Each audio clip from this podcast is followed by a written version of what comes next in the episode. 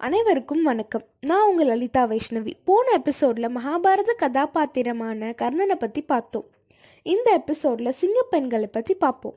சிங்கப்பெண்ணே பூமி தாங்கும் பூமாதேவி நீயே வான் சூடும் நிலவும் நீயே கங்கை யமுனை நதிகள் நீயே தமிழ்நாடெங்கும் பொங்கும் தாமிரபரணி நீயே கார்மேக கூந்தலில் பூசூடு காரல் மார்க்ஸ் கதை பேசு நெற்றி குங்குமம் நீயிட்டு அவ்வை மொழி கூறு கார்புருவங்கள் வரைந்து இருவிழி மையிட்டு பா பார்வையில் பாரதி பழகு.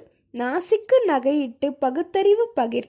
உதடுகளில் சாயம் தீட்டி அன்னை அன்பு காட்டு. அழகிய புன் அட்டிகை அணிந்து குரலில் பாண்டியன் வீரம் கொள். நீண்ட ஆரம் அணிந்து தாயமுதோடு தாயமுதூட்டு செவிக்கு தோடிட்டு செந்தமிழ் கேள். கருசுமந்த வயிற்றின் மேல் ஒட்டியானமிட்டு ஒற்றுமை பரவு. கருவில் இருந்தவர்களை சுமந்த குட்டி நாற்காலிக்கு அழகிய குடும்பத்தின் சாவி சேர். ஆதவன் அந்தி சாயும் வரை ஓவில்லா கால்களுக்கு வெண் கொலுசு கோர். நீதி கேட்டு நினைவில் தெய்வமானவளின் நினைவாக கணுக்காலுக்கு சலங்கை கட்டு. மணவாளன் மனமகிழ வெண்மெட்டி வெண் மெட்டி அணி.